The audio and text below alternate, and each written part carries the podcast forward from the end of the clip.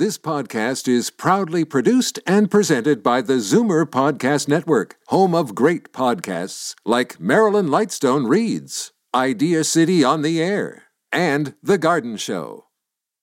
You're listening to an exclusive podcast of Fight Back on Zoomer Radio, heard weekdays from noon to one. You're listening to an exclusive podcast of Fight Back on Zoomer Radio, heard weekdays from noon to one. Now, Fight Back with Libby Zneimer on Zoomer Radio with guest host Jane Brown. It was a heartbreaking story that we brought to you early last month, the case of 86-year-old James Acker, a resident of St. Joseph's Villa Long-Term Care Home in Dundas, Ontario. He has dementia, and he was beaten in his room by a fellow resident. It's a story that's received the attention of the provincial NDP seniors and long-term care critic, Teresa Armstrong. And she is bringing the story to the Ontario Legislature today, where she's calling on the provincial Liberals to make long-term care safety a priority. James Acker's daughter, Tammy Carbino, was on with Libby to tell her father's tragic story after it happened. And while on the way to the Ontario Legislature this morning, she joined me for a conversation on the phone. I asked Tammy how her dad is doing. Tammy, first and foremost, how is your dad doing? All of his bruises have healed, and the bleeding in his brain has stopped, thank God. Emotionally and psychologically, he's not doing as well. He's very depressed. Does he have any recollection of what happened to him? I know he has dementia. Is there any memory whatsoever of the horrible experience? We're not sure. He has definitely had flashes. He does have moments of lucidity, and he has talked about, especially when he had the bruises on his hands, he made comments like, that man did this to me. Mm-hmm. We haven't heard him talk about it lately in the last 2 weeks, I would say. But, you know, he doesn't understand why he's in the hospital, and that is upsetting to him that he's sort of confined to a bed. So, and what is the situation in terms of where his recovery and where he's going to go following recovery in hospital? Yes, so he's currently in the hospital still. It's been 6 weeks. We are working with CCAC, who are the gatekeepers to the long-term care homes. And we are now on a list for a new home. My mom and I have gone and toured approximately about 10 other homes in the area. We just got crisis status, which means that he's considered a crisis situation, so it will help to expedite his move into a home faster. However, we've been told that he could wait 3 to 6 months in the hospital. How has your relationship, what has happened with your relationship with St. Joseph's Villa Long-Term Care Home since your dad was attacked? We no longer have a relationship. We met with them. They presented a proposal to us. The proposal was to move my father into a non-secure unit where he would be among the healthier population, where they felt that he would really thrive. We did like that proposal, and we're willing to give it a try. However, it would have been a 7-day trial.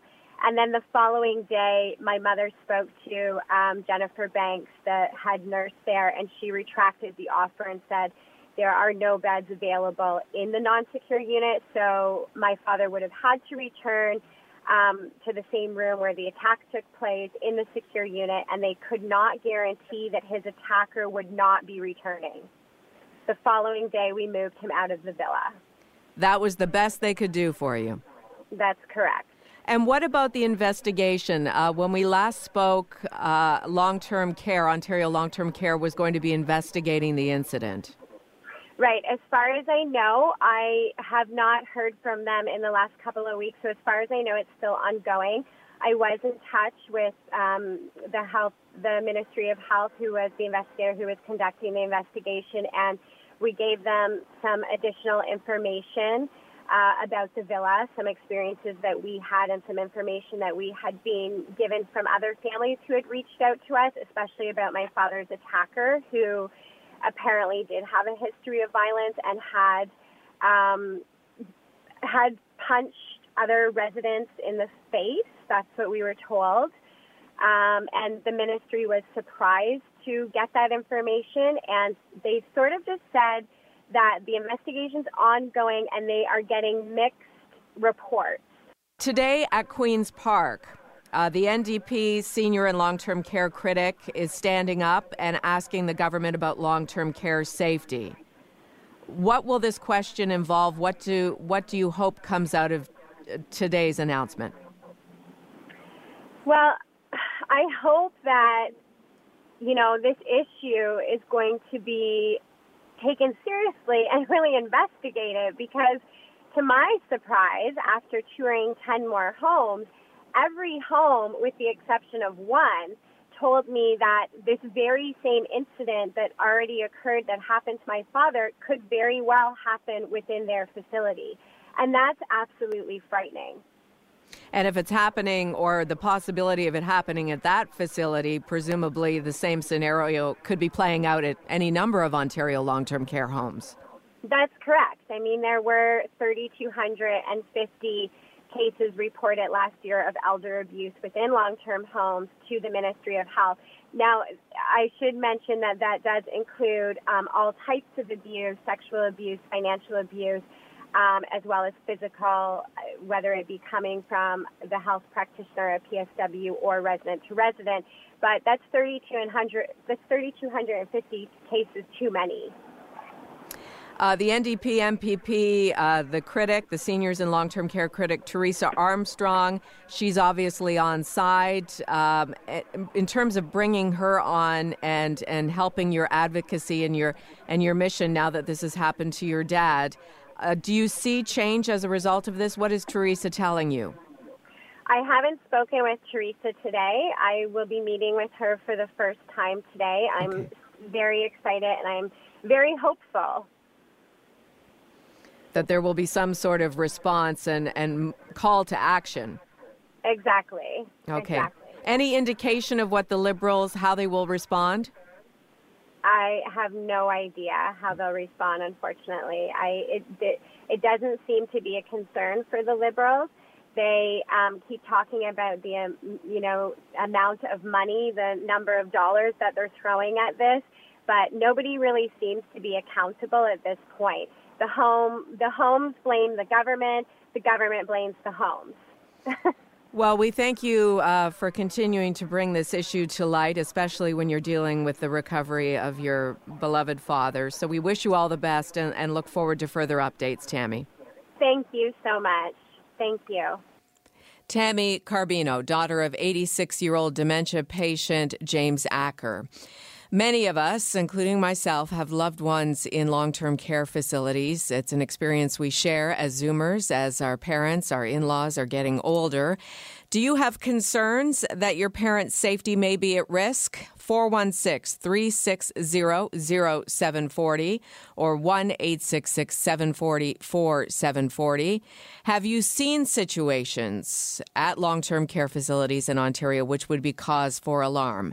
416-360-0740, 1-866-740-4740. Or maybe you've had a very positive experience. We want to hear about those as well. Joining us on the line now is Jane Meadis, lawyer for the Advocacy Centre for the Elderly. Jane, welcome. Thank you, Jane. Tell us about the clients you represent, how your work is making a difference. So we represent clients from across Ontario, specifically with respect to long-term care homes, and some of them with similar kinds of complaints. We assist them with making complaints, dealing with the homes. We also work directly on different committees, making recommendations to the government, to the long-term care division, trying to make positive changes to protect all citizens who are in long-term care homes in Ontario. You've been following the story of James Acker, and now there's a call for legislation to improve safety of long-term care residents. Tell us first, is this story of James Acker an unusual, isolated case, or is there cause for alarm? I would not say it's particularly isolated. I think perhaps the severity and obviously the attention that it's getting. But we hear cases of assaults within long-term care on a fairly frequent basis. It's hard to sort of quantify that, but it is not an unusual call in our office that a family would call to say that a loved one has been assaulted, and trying to figure out what to do is very difficult. In your expertise, why is this happening? Well, part of it is that there is, even though the government says that they've thrown, lots of money at it, the money is, I would agree, is not accounted for. So there are not specific dollars that deal with the safety. There are things like Behavioral Support Ontario and different programs that will come in and try to deal with behaviors. But on the day-to-day ongoing basis, those funds do not sort of filter down. And what we do know is that the population is getting older, frailer, and a lot more dementia. So you are getting more people who, because of their dementia, have become violent. And we have very few units in Ontario that can handle that. And in fact, the one in Ontario closed because the province wasn't funding it properly. So most people end up into a long-term care home, into what we call usually it's a secure unit or something like that. But there isn't any extra money for that unit. We only have about 5 now specialty units for behavioral. And someone like in this situation where there seems to have been a history and probably should have been maybe in a mental health facility. Mental health facilities will only take them for assessment. They will very rarely admit them. And so we really download everything into this long-term care home and mix them all up and do not provide the training or the services or the money to care for them properly. Well, that's a good point, too. Mental health facilities, what do they have that long-term care homes don't have in terms of being able to deal with this aggressive behavior? Well, so certainly they long-term care homes are, basically managed by nursing staff. There obviously are physicians that come in on a regular basis, but they are not on site. But they're basically managed by nursing staff. But the day-to-day ongoing care is by personal support workers who have very difficult jobs, but they're not regulated staff. They don't have the training. They don't have the nursing expertise necessary. A mental health facility has a better ratio, first of all. So in long-term care, staff-to-resident ratio probably 1 to 15 in the day, up to maybe 1 to 30 at night. And often these things do happen at night when they have less people on staff. And again, it's the less, it's a personal support worker.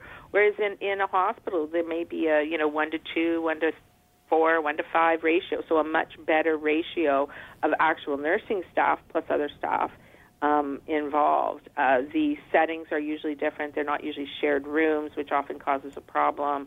They have a lot more tools that can deal with these issues rather than, if you have 15 people, all of whom might be aggressive, and you're trying to change, incontinence products and make sure people are where they need to be and people are getting in and out of bed at night. How do you manage that if you are one person on a floor with 30 people? Right. And if you're a personal support worker, you would be concerned about your own personal safety as well in trying to handle these situations. Mm-hmm.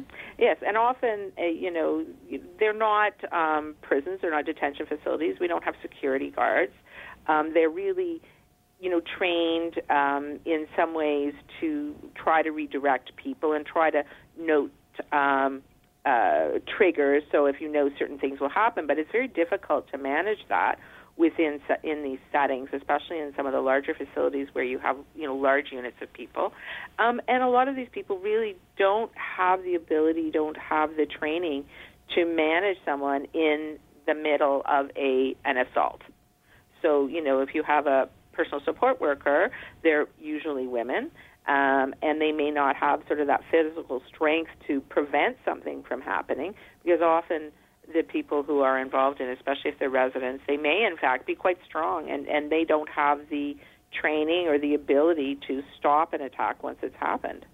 If the legislation, and there is now this advocacy to change the legislation to make long-term care homes safer, that seems to be a simple solution, that when you have mobile, potentially aggressive dementia patients on a floor, that you would have security guards in place to deal with physical violence. Well, you know, the issue of whether or not you want a security guard in a long-term care home, it's your home. And so having security guards, it creates its own problems. And so sometimes the issue is whether or not you need, you know, I would rather not have security guards. I would rather have properly trained people who are health professionals, but with a better ratio of staff to residents. Because I think you can redirect people. I think that, you know, except for some very severe cases, which probably should be in mental health facilities, mm-hmm. that people could be redirected. I don't think we want to have a bunch of security guards around. That creates a whole other level of problems that I think that could be an issue. Okay, I take your point, because they're not. You're saying they're not trained properly to deal with the patients. No, they're not health professionals either. There are certainly some facilities that do have security guards in them. It's not, and you know, not that it doesn't happen anywhere, but I don't want, you know, security guards on each floor. It becomes more prison-like, and I think, you know, we're trying to get away from that. We need to have smaller units, more staff. You know, if a person is an issue, you know, one of the things that has happened in this case was that they were said, well, you know, they'll just have to go back to the same unit with the person. That's quite problematic. That person, they shouldn't be interacting anymore. And we need to be able to solve those problems. 416-360-0740, 1-866-740-4740. We're talking about safety in long-term care homes. Helen in Toronto, go ahead. You're on Fight Back. Hi. There were three incidents with my mother, and they were all with the same male. The first time she had just arrived, not very long, and he came in and hit her in the head. The second time, she was walking to the dining room, he punched her in the chest. And the third time, what happened was he was getting into her room as they were going to take my mother in to change her, and the PSWs formed a human chain to get him out and put my mother in. As a result of these things, I don't take a lot of things lying down. Oh, we've lost Helen, unfortunately. That was... a good call, and you know, I guess it proves the point, Jane, that this is going on maybe more than we realize. Oh, we've lost Jane. Do we still have Helen? Okay, I think we've lost Helen as well.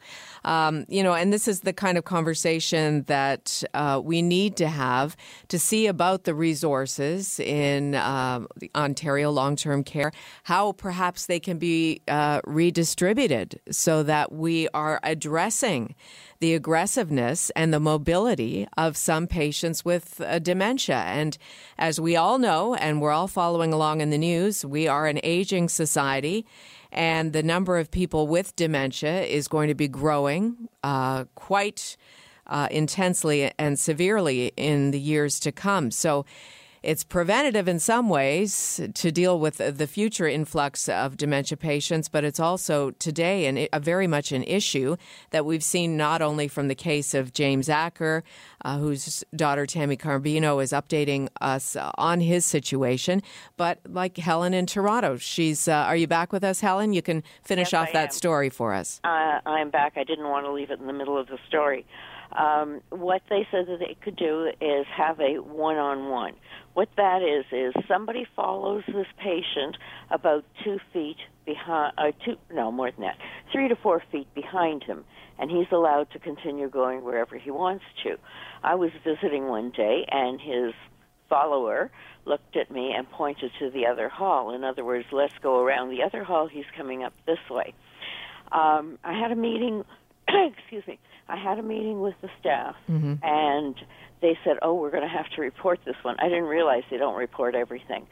At that time, he was moved to, I said, like, There's no two ways about it. That guy doesn't belong here, and he's got to be moved.